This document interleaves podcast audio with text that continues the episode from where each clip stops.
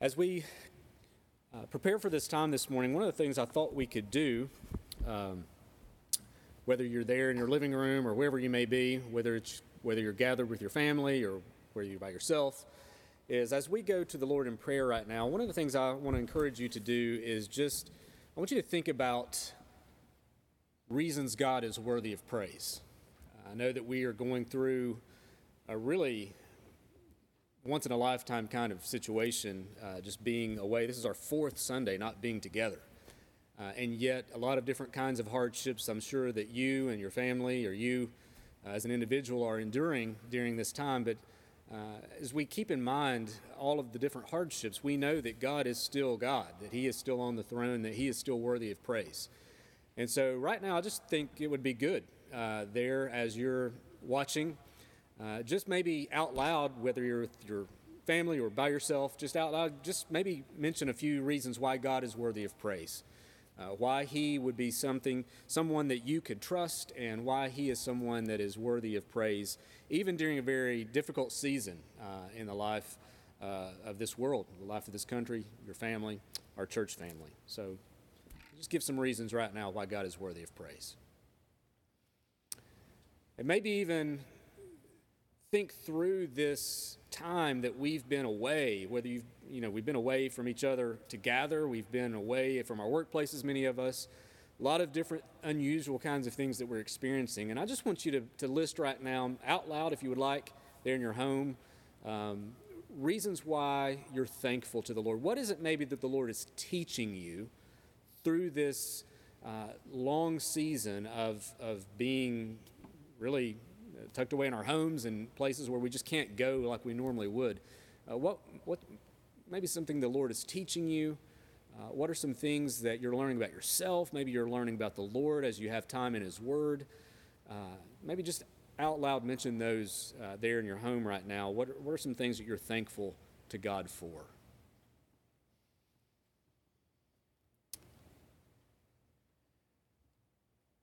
Well, as we think of God's goodness and as we think of God supplying our every need, let's go to the Lord now in prayer. Father, we do acknowledge that you are the King over all things. We acknowledge, Lord, that all things are in your hands and that we can trust you and we can know that you are good.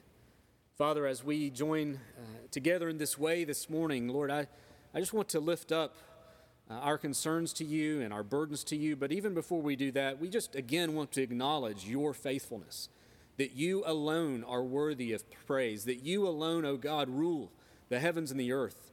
And that no matter what we go through in this life, no matter the things that we are called to endure, you, Lord, are worthy of praise and worthy of glory and worship uh, because of who you are. Uh, you are just, you are good, you are faithful, you are merciful and gracious and kind and loving patient. Father, you are at work bringing about your purposes and plans, even through hardship, even through uh, this pandemic that we are enduring as, as a world. Father, we know that your purposes are unfolding. Even if we can't see them, we trust that you are providing everything that is needed for our good and for your glory. Father, we're thankful that we can join together uh, in this way around your word this morning. Uh, again, Lord, it's not something that uh, we would want to do on a regular basis in this way.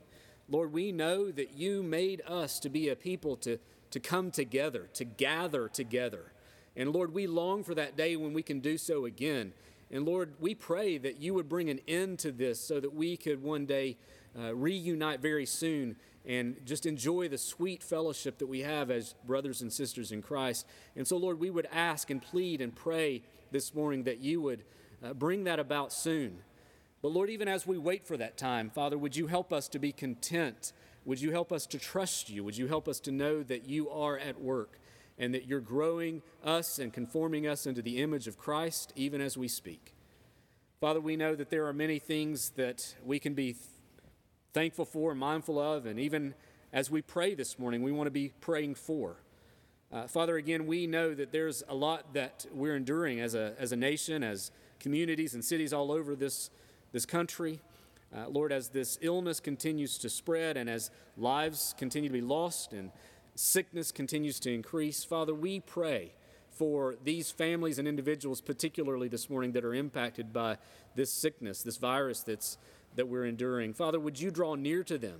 Would you uh, show yourself faithful and good, even in the midst of suffering and sorrow? Father, we pray for healthcare workers. God, that you, many of these are working significantly long hours. They're exhausted. They're separated from their families and friends, and they're just uh, going through a lot of difficulty that, that many of us take for granted. And we would pray for them this morning that you would sustain them, that you would give them everything needed so that they can do their jobs faithfully and well. They could care well for people in their care. Father, we continue to pray for our government leaders here at the local level in St. Mary's County. We pray for our governor here in the state of Maryland, thankful for his leadership. We pray for our president and for those who are uh, ministering or serving our country uh, and, and seeking to uh, give leadership. Father, we pray for wisdom for them, that you would give guidance and clarity in the days to come. There's so many different things, Father, that they need wisdom for. Would you grant it?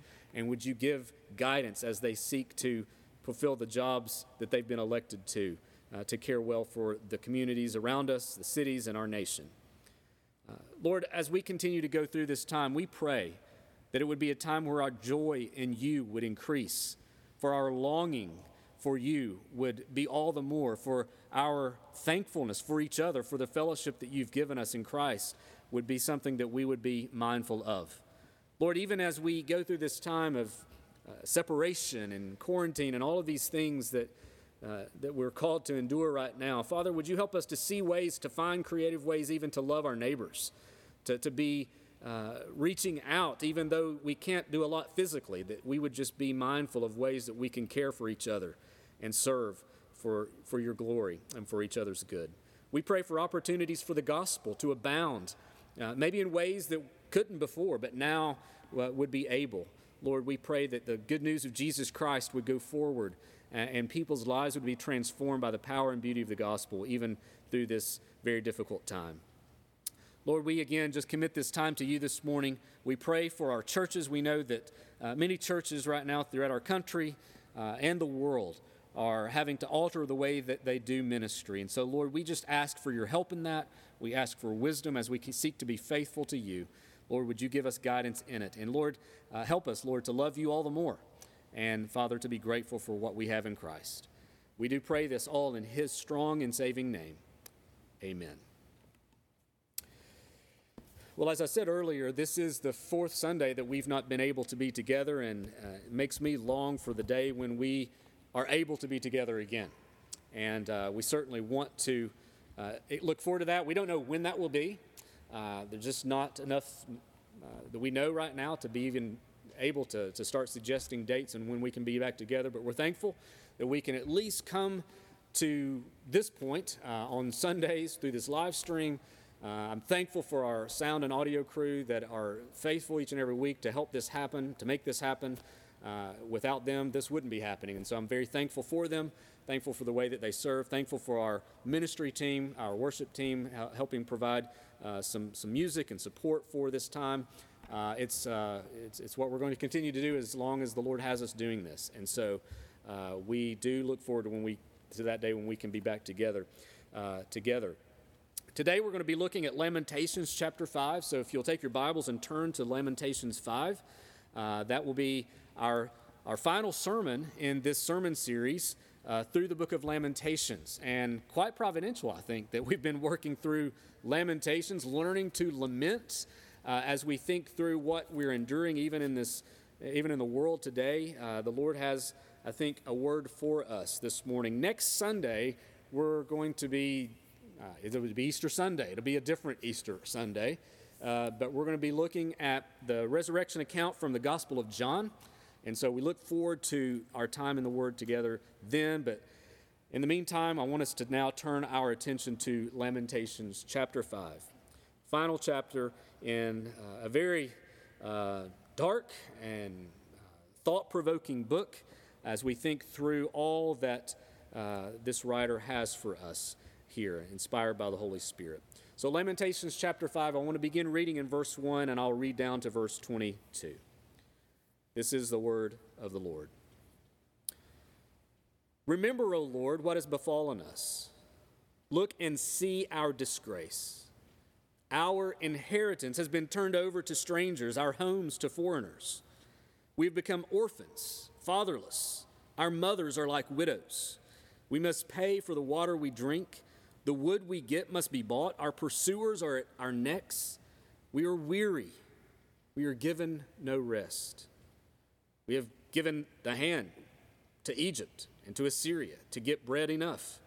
Our fathers sinned and are no more, and we bear their iniquities. Slaves rule over us. There is none to deliver us from their hand. We get our bread at the peril of our lives because of the sword in the wilderness. Our skin is hot as an oven with the burning heat of famine. Women are raped in Zion, young women in the towns of Judah. Princes are hung up by their hands, no respect is shown to the elders. Young men are compelled to grind at the mill, and boys stagger under loads of wood. The old men have left the city gate, the young men, their music, the joy of our hearts has ceased. Our dancing has been turned to mourning. The crown has fallen from our head. Woe to us, for we have sinned. For this our heart has become sick for the things our eyes have grown dim. For these things our eyes have grown dim. For Mount Zion, which lies desolate, jackals prowl over it. But you, O Lord, reign forever. Your throne endures to all generations. Why do you forget us forever? Why do you forsake us for so many days? Restore us to yourself, O Lord, that we may be restored. Renew our days of old unless you have utterly rejected us and you remain exceedingly angry with us. Let's pray for the Lord's wisdom and help. Father, we thank you for this word. We ask now that in this last message of Lamentations, here in chapter 5, that you would give us wisdom and insight into what it means to lament and what it is you would call us to take away from this chapter this morning. Father, teach us, we pray. In Jesus' name, amen. When you think about TV, I believe Disney and Hallmark have ruined us. The reason I say that is because we all have grown accustomed to liking happy endings. In fact, it's what we're conditioned to expect. Virtually, I wouldn't say all the movies, but most of the movies, many of the movies, and episodes of television shows that we watch typically end on a good and happy note. I think that that expectation bleeds over even into other areas of our life as well. Too often we look for the happy ending, the best results, the quick end to pain and suffering, the easy way. I think one of the reasons the book of Lamentations is good for us to walk through is because it doesn't have a happy ending. It doesn't end on a happy note. Book of Lamentations doesn't go all through this darkness and all of a sudden this ray of sunshine at the end of the book and all of this wonderful good news happens there at the end of this chapter. It doesn't end that way. Lamentations is good for us to walk through because it doesn't, it doesn't result in a quick end to the pain. It doesn't answer all the questions we have. Lamentations doesn't try to resolve the tension and pain and devastation quickly. And we all know that pain is inevitable, that it creates strong and sometimes scary emotions in our lives. And sometimes the pain doesn't go away quickly. And we need to be prepared how to handle that. In fact, you see that here in the book of Lamentations. There's pain, there's sorrow, and even in the midst of that, there's, there's these glimmers of hope and confidence and, and expressions of trust in God, but, but there's still pain. There's still devastation. There's still sorrow. I think Lamentations, by not ending on a happy note and by keeping us in the tension, helps inform how we ought to live in a life filled with pain and sorrow and suffering. You don't get to the end of chapter 5 and everything all of a sudden is restored. Jerusalem is not saved at this point by some great ruler that comes swooping in and runs off the Babylonians and sets up the city again and brings all the captives back. Be another 70 years before another generation goes back to rebuild Jerusalem. Lamentations serves us well because it allows us to live in the tension of lament. But it doesn't leave us hanging there either. One of the things that I think it's important for us to take away from the book of Lamentations, and I think you see it here in chapter 5, is that lament, learning to cry out to God in the midst of our pain, lament gives us voice in the midst of our troubles so that we can cry out to God in hope. Lament gives us voice in the midst of these sorrows and the sufferings that we have, so that we cry out to God with adequate words, with true expressions from the depths of our heart, and yet in a way that still has trust and hope in the Lord. As we conclude our time in the book of Lamentations, here in chapter 5 this morning, I want us to see why lament is important for the believer and why we need to make use of it throughout the course of our life. I think we're going to walk through this this morning. I want us to see some observations from this chapter of how lament helps us to suffer in a way that is rooted in a trust in the, in the trust of God. I want us to see four particular things that I believe that will serve us well when we consider the grace of lament. First truth that we see from this passage is that lament helps us to ask boldly. Lament helps us, leads us, it allows us to, to pray in a way that is bold. You look at verse 5, or excuse me, in chapter 5, verse 1. There we see that the, the writer is crying out to the Lord yet again Remember, O Lord, what has befallen us. Look and see our disgrace. Two things that the, that the writer asks of God remember and look. He's praying, he's, he's, he's voicing his concern, and he specifically asks God to remember and to look.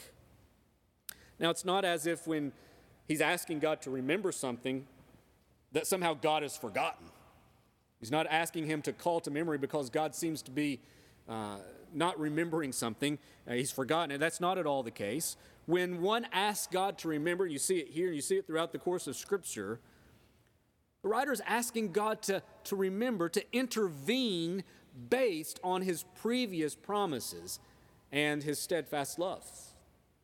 It's really a call for God to act in a situation based on what he's already said. The writer enters this fifth chapter, which is a fifth lament, with humility. He asks God to remember in light of their present disgrace. He acknowledges, fact, a couple of times here in this chapter, he says it's our disgrace. There, at the, there in verse 16, he says, Woe to us, for we have sinned. He acknowledges that they're the, that they're the problem. This isn't God's doing because God is somehow mean or cruel. They'd gotten themselves into this situation because of their own sin and their own rebellion. So he comes humbly, recognizing it's their disgrace, and he asks God to remember them, to remember his promises to them in light of their present disgrace.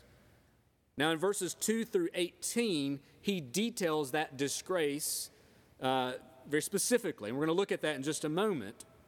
But for now, it's important that we stop here just a moment and consider what the writer of Lamentations is actually doing. In fact, it's what he's been doing throughout the entire book. In the midst of deep grief, he turns to God and he cries out to him. Not only does he cry out to God, he's asking God to respond. He's praying. This is an expression of faith and trust. In the midst of his darkest moment, in the midst of his sorrow and his weeping and his trial, he is praying to God. He's crying out to God. One of the things that lament helps us do is boldly approach God in the midst of our pain. You know, when people are going through a period of suffering, or some kind of trial, there sometimes is this tendency to not even pray at all. Maybe we don't think God will listen. Or maybe we think that we prayed before and we still ended up in this situation and What good is it? Why should we pray? There are many reasons why we may be tempted that way, but the writer here rem- reminds us that even in the midst of the, the most horrific devastation imaginable, lament is still something that we are called towards. We're called to, to pray, that we're called to seek the Lord. Lament gives us a way to pray in the midst of our grief.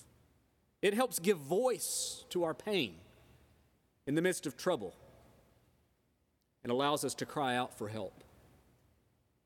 As we wade through the valleys of this life, the darkness of this world, friends, we must learn to cry out to the Lord. Too often we may be tempted to run from the pain, to surrender even to the sorrow into the midst of despair. But we need to keep in mind that, that lament helps us fight through the dark clouds and appeal to God very specifically. And we're going to see that in the next point. But the point being here is that even in verse 1, just by example, you see how lament brings us to, to the point of praying and praying boldly. He's commanding God. Lord, remember. Lord, look. Hear my prayers. He's asking for God to, to respond. So when you think about the sorrows, the sufferings, the trials, the troubles that you may endure, Friends, although you may be tempted to, to not pray, or maybe just be vague in your prayers, just be reminded that, that lament is the voice we need. It, it gives us the vocabulary, the words we need in the midst of our grief, in the midst of our sorrow, to cry out to God, to approach Him boldly with our requests. And another lesson that we see from this chapter about lament is that a lament allows us to rehearse our pain specifically. Lament allows us to rehearse pain specifically. In fact, the majority of this chapter is, is filled with the specifics of Israel's disgrace. The majority of this chapter is filled with the specifics of Israel's pain. The writer rehearses from verse 2 down to verse 18 the sorrows yet again. In fact, if you were to divide this up into sections, you could say that in verses 2 through 10, the writer's speaking more or less to the economic impoverishment that they were enduring. The inheritance has been turned over to strangers, their homes to foreigners. They've become orphans, fatherless. Their mothers are like widows, they've lost their children. They have to pay for the water they drink often at threats. The, the pursuers are at, at their necks. Verse 5 We are weary, there's, there's no rest. Everything that they, they have, and it seems that, that, that they, they just lift it to try to find some means of, of eating. They're ruled by slaves. Notice verse 9 we get our bread at the peril of our lives. It's costly to them even to find food. Their, fam- their, their skin is hot as an oven with the burning heat of, heat of famine. So, there in the first, in verses 2 through 10, you see this, this economic impoverishment that, that they're enduring, their inheritance, their homes. They're, they're having to pay for basic needs for survival, oftentimes at the threat of their own lives. But then in verses 11 through 14, you see what we could call social humiliation. It's a terrible scene. Women are being raped. Princes are being hung up by their hands and humiliated. No respect being given to the elders. Young men compelled to grind at the mill. Boys stagger. You get this picture of just, just almost enslavement, being overworked to the point of exhaustion. Old men have left the city gates. Young men, their music these terrible evils, even abuse taking place. You see that he's, he's rehearsing the pain. He's rehearsing the pain of, of being impoverished economically and, and physically, not having enough nourishment. He's, he's rehearsing the pain of just being, being horribly offended and, and attacked women being raped, men being overworked, and, and all of these things taking place, just the, the degradation of the social realm. And he continues in verses 15 through 18 to, uh, to identify social and political disintegration. The joy of our hearts has ceased. Our dancing has turned to mourning. Crown has fallen from our head. There's no more king. Our heart has become sick. These things, our eyes have grown dim. Verse 17 For Mount Zion, which lies desolate, jackals prowl over it. See, again, he, points back to the power and beauty of Jerusalem, now gone. writer is rehearsing his pain and the pain of the city, and he's asking God to remember. As he does, as he, as he does ask God to remember, he, he does so as he also asks God to look upon these specific troubles. I mean, he's very specific. He does not just say, I mean, it would have been a much shorter chapter had he just said, Remember, O Lord, look what has befallen us, look and see our disgrace. We are ruined. But he doesn't say that. He specifies through the rehearsal of his pain, very specific things that, that, he and they are, they are enduring as, as God's people as they endure this suffering. It's been a dominant theme and a dominant tone throughout the book, but as he recounts the particulars of his sorrows, I think he's teaching us a very important lesson. Listen, it is important that you and I, that we go to God with our specific sorrows. Friends, we are too often tempted to mute our troubles or generalize them. Sometimes we're even tempted to deny them altogether, as if it's bad or wrong to voice our concerns and our troubles to God. I can't say that to God. Well, He already knows your heart. So, not as if He doesn't know what you're thinking anyway. So, so what we're being taught here is that it is is a good thing to voice, to rehearse your pain to God very specifically. Lament helps us to voice our honest feelings and our specific troubles to God. Lament helps us be honest with God about the depths of our pain. Friends, sometimes we, we simply need to do that. Some of you may right now have been, maybe, maybe you've been enduring a season of suffering, of pain. And, and right now, it, maybe it's dawning upon you that, that you've not really done this. Maybe you've not cried out to God in very specific ways, going to Him and in the midst and, and being honest with the depths of, of your pain and your sorrow. Brothers and sisters, we need to be more transparent with God even when our hearts may feel the furthest from Him. By asking God to remember and to look upon our pain, we are asking Him to in, enter. Now, now, it's important, you just don't stop here. There's two more points to this text. But it's important that you go here. I mean, the majority of this, this, this chapter is rehearsing particular sorrows, very bold and frank, specific troubles that, that he's enduring. Because we need to be transparent with God in that way. It's, it's not to our benefit nor to God's glory to generalize our troubles or to deny it as if we don't have them. It's, it's not good when we do that. God would call us to cast our anxieties upon Him, to, to cry out to Him. By asking God to remember and look upon our pain, we are asking Him to, to enter into our circumstances, but to do so in a redemptive way. Friends, we should learn from this. We should learn from this for our own sake. And, and, and friends, we should learn from this for the sake of others. Sometimes we, we need to, to enter others' suffering in a way that helps them cry out to God. Sometimes people are at such in such situations where they're so paralyzed by, by the pain around them, sometimes we need to intercede for them, to cry out in, in a way that you, you see the writer of Lamentations doing this on behalf of Jerusalem. It's as if he's praying these things. We cry out with them. Friends, we can do this in, in a, as we rehearse our pain specifically. We, we do it in our own lives, we do it in the lives of our friends, our, our brothers and sisters, our, our fellow Christians. We can do this as a community, as cities, just as we experience the, the pain of fallenness in general. Even going through a pandemic, we, we need to learn to, to, to cast our concerns and, and the depths of our sorrows to the Lord. It's not as to do this doesn't mean that we're that we're that we somehow lack faith.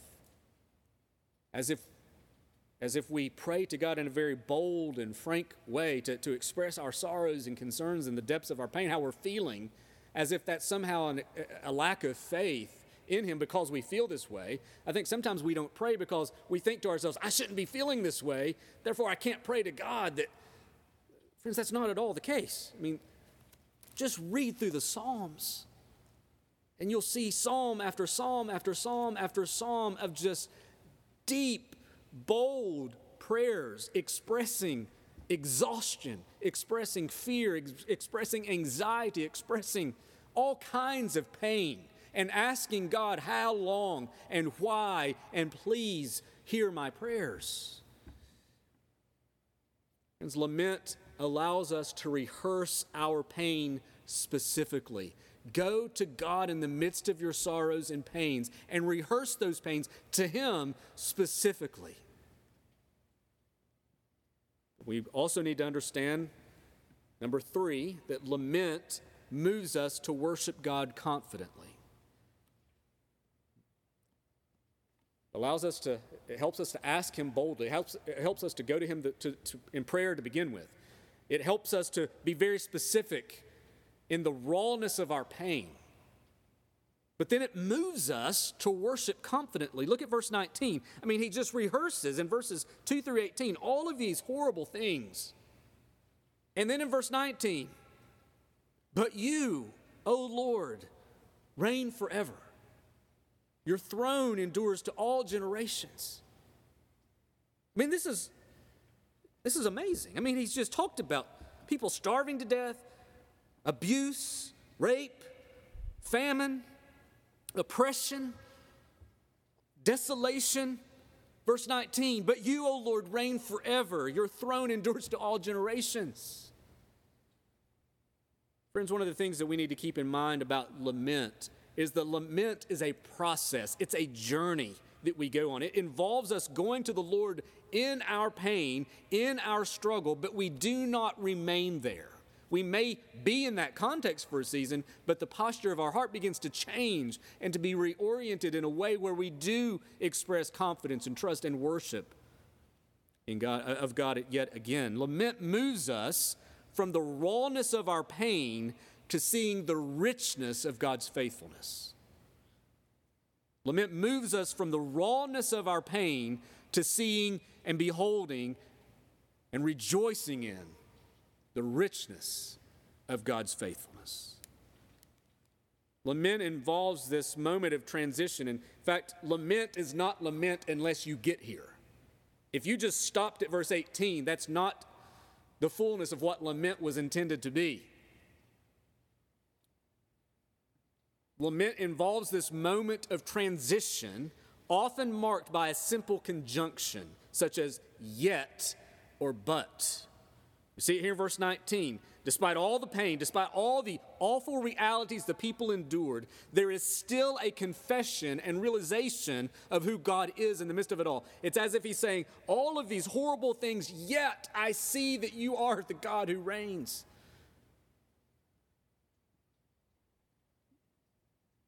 They may question, and he does, the scale of God's anger, the severity of his judgment, but still comes to the conclusion You, O Lord, reign forever. Your throne endures to all generations. True, true lament, biblical lament, keeps us rooted in a God centered perspective. See this several times in the Bible. Just a couple other examples outside of Lamentations. In Job, book of Job, Job chapter 1, verse 21, Job says, The Lord has given, the Lord has taken away. Blessed be the name of the Lord. In Job 13, verse 15, we looked at this a few weeks ago. Job says, Though he slay me, yet I will hope in him.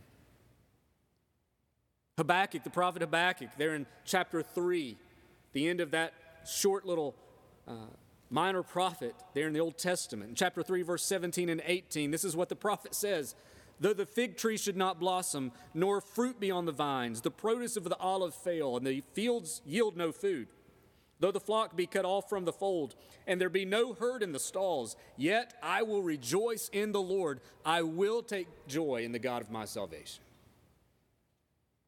You see, what lament helps us do is it helps us to cry out boldly and specifically in our pain, but yet it moves us from that pain to trusting in and affirming the power and sovereignty of God, even while suffering lingers.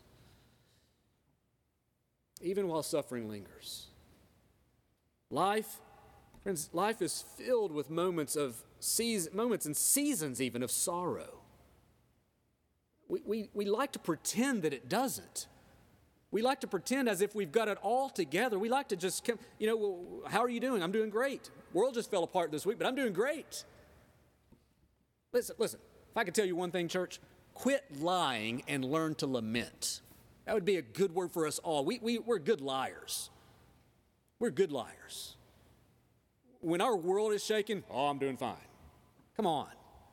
Lament helps us move from that, that, that false reality, that, that superficial presentation of how we would present ourselves, to being open and honest.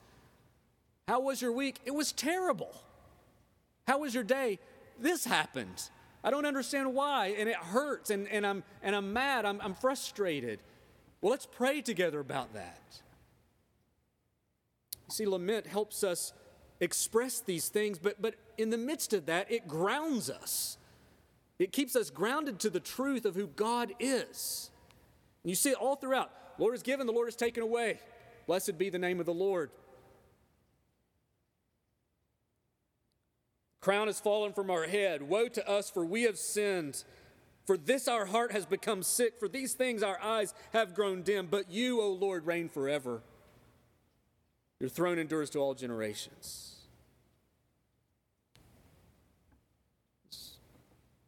You have endured, and some of you are enduring, those seasons of pain when we wonder if God even sees us.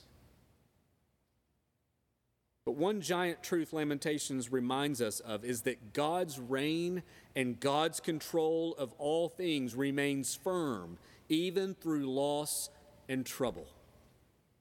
You see this, this confidence in the sovereignty of God, in the, in the faithfulness of God, in the eternal reign of God, no matter all that's taken place. Listen, no amount of trouble can cause this fact to be undone. No pandemic, no amount of grief, no amount of suffering or sorrow, nothing can remove the fact that God reigns forevermore. As the momentary afflictions that we endure are in sovereign hands. And when we have nothing else to cling to, when our world has been flipped upside down, and when our lives have endured suffering and sorrow, and we have nothing else to cling to, we have this. We have verse 19.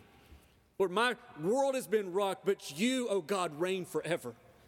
You, you rule for all of eternity. I don't get it. I don't like it. I'm, I'm crushed, but God, you reign. You're the king.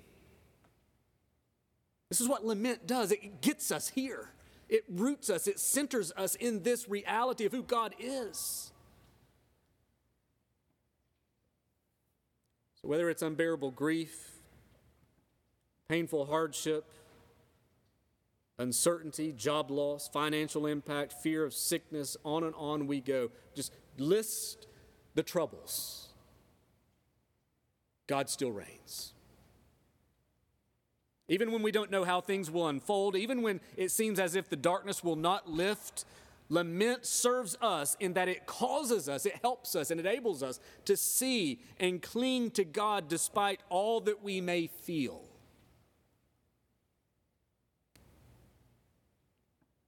Lament moves us to worship confidently. Number four, Final point lament tunes our hearts soberingly. Lament tunes our hearts soberingly. He says, verse 19, But you, O Lord, reign forever. Your throne endures to all generations. And then get verse 20. He's back. Why do you forget us forever? Why do you forsake us for so many days? Do you see the tension he's in? He's affirming truth and struggling. He's affirming truth and he's struggling. He's questioning. He's concerned. He, he's, he's in the depths of sorrow, but yet trusting. So, lament helps to tune our hearts. And by the time you get to verse 21, you, you see that in the midst of that tension, he's still praying. Verse 21 Restore us to yourself, O Lord, that we may be restored. Renew our days as of old he says. Listen, this is an important verse because what the writer asks for here is important for us to see. You've gone through the entirety of these five chapters. You've seen the depths of his grief, the depths of his sorrow, the things that have crushed him, the bones that have been broken in him, the, the way that he's been tormented, the way that he's been suffering. And he now prays in verse 21 Restore us to yourself. Notice what he does not pray. Notice what he does not say. He doesn't say, But you, O Lord, reign forever. Your throne endures through all generations. Why do you forget us forever? Why do you forsake us so many days? Make the pain go away. He doesn't pray that. Relieve my suffering. Notice he doesn't ask directly for the trial to be lifted, he asks for a relationship to be restored, primarily. Take us back, O oh God, when we were in right relationship with you. He doesn't ask for a ceasing of the pain as much as he wants it and as much as they need it and as much as I, he has been praying for. But here his prayer is simply restore our relationship. This is important for us to see. While Lamentations does not end with this restoration taking place. It ends with the request of it. It doesn't end with it happening yet. While Lamentations doesn't end with this restoration taking place, we do know that the prophet Jeremiah speaks of the day when it would. Not only did Jeremiah warn the people of God, not only did he prophesy the destruction would come, he also prophesied about what would happen after. it's in Jeremiah 29 where Jeremiah writes a letter to the exiles, those who had been taken out of Jerusalem when Jerusalem was sacked by the Babylonians. They're taken out of Jerusalem into captivity, into Babylon. And Jeremiah writes a letter to them to encourage them, to keep them staying the course. He writes this letter to, to encourage them. And this is what he says in Jeremiah chapter 29, verse, I mean, I'm not going to read it all, but verse 10. For thus says the Lord, when 70 years are completed for Babylon, I will visit you and I will fulfill to you my promise and bring you back to this place. For I know the plans I have for you, declares the Lord plans for wholeness and not for evil, to give you a future and a hope. Then you will call upon me and come and pray to me, and I will hear you. You will seek me and find me. When you seek me with all your heart, I will be found by you, declares the Lord. And I will restore your fortunes and gather you from all the nations and all the places where I've driven you, declares the Lord. And I will bring you back to the place from which I sent you into exile. See, the prophet prophesied about this promise that this restoration would come. Is that chapter that in verse we all quote and have all over our walls, Jeremiah 29, for I know the plans I have for you. It's important that we keep that in the context. don't just apply that blanketly to our lives. This had the context of exile. God is promising to restore Israel, to restore the people of God back into their lands. It's a promise that He made to them. And so, even in this promise, God is, is, is showing this renewal would take place. It doesn't happen in chapter 5. There's not a chapter 6 in Lamentations where restoration happens. We know they were told it would. And more than simply rebuilding Jerusalem, Jeremiah goes on to describe something even far greater. In fact, it's in Jeremiah chapter 31 where he speaks of a new covenant. And I think it's a great point for us to see this because a lot of times we're in the midst of a trial and our prayers are simply filled with taking the trial away and not on God restoring or strengthening our relationship with Him. But in Jeremiah chapter 31, he promises this new covenant would come. Not only would they be restored, but they would be given something far greater. And behold, the days are coming, declares the Lord, when I will make a new covenant with the house of Israel and the house of Judah, not like the covenant I made with their fathers on the day when I took them by the hand to bring them out of Egypt. My covenant that they broke, the reason they're in exile to begin with. Though I was their husband, declares the Lord. But this is the covenant that I will make with the house of Israel after those days, declares the Lord. I will put my law within them, and I will write it upon their hearts, and I will be their God, and they shall be my people. No longer shall each one teach his neighbor and each his brother, saying, Know the Lord, for they all shall know me. From the least of them to the greatest, declares the Lord. For I will forgive their iniquity, and I will remember their sin no more. We know that that was ultimately fulfilled when? Not when Jerusalem was rebuilt, but when Jesus came and gave his life. This inaugur- he inaugurated this new covenant where sin could be truly and totally forgiven. It would be this new covenant that God would establish with his people that would bring ultimate renewal. This prayer for restoration and renewal. They were probably thinking city be rebuilt, walls rebuilt, temple rebuilt. God says, I'll do you better than that. I'm going to give you a new covenant where all people can come and have their sins forgiven once and for all, and I'm going to send my son to pay the price for it. You see, they longed for a renewal, but God would bring them something far greater than a restored Jerusalem. See, lament is not lament is not so bent on easing our pain as it is on posturing our heart rightly, on helping us see what we need to see and pray what we need to pray. Lament helps to instruct and ground us in what is true. You know, I saw this question by Sinclair Ferguson this week. I thought it was good as we think through Lamentations and as we think about what we're encountering even in our day and time today or suffering, whatever suffering you may be enduring. He said, Do I learn in dark providences or simply seem relieved when they are over? I think that's a helpful question for us all to think through. When, when dark providences end, are we simply relieved or have we learned something through them? You see, lament is not so bent on easing pain, but reposturing our heart so that we learn more of God and learn more of His faithfulness so that we see all that He's truly promised us. Friend, the very thing you and I need to see in the midst of our sorrows is not ultimately an end to them. What we need to see the most is God. Though we pray for an end to the sorrows, for sure. See, as a believer, God may indeed be using certain sorrows and trials to refine you, to make you more and more like Jesus.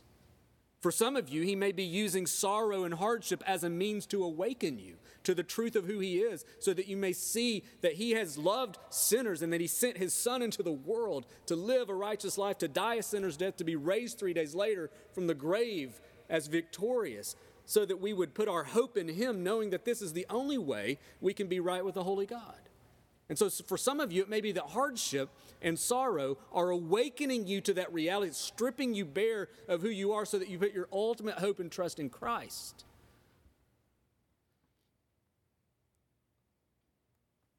See, being restored in a right standing with God is of utmost importance, even when the rubble of Jerusalem remained. Restore us to yourself, O Lord. Renew our days of old. You know, had the book ended there, we might say that it ended on a positive note, but it doesn't. Verse 22 reminds us of the tension the writer feels and the depths of the pain that still exists. Restore us, Lord. Renew our days as of old, unless You have utterly rejected us, and you remain exceedingly angry with us.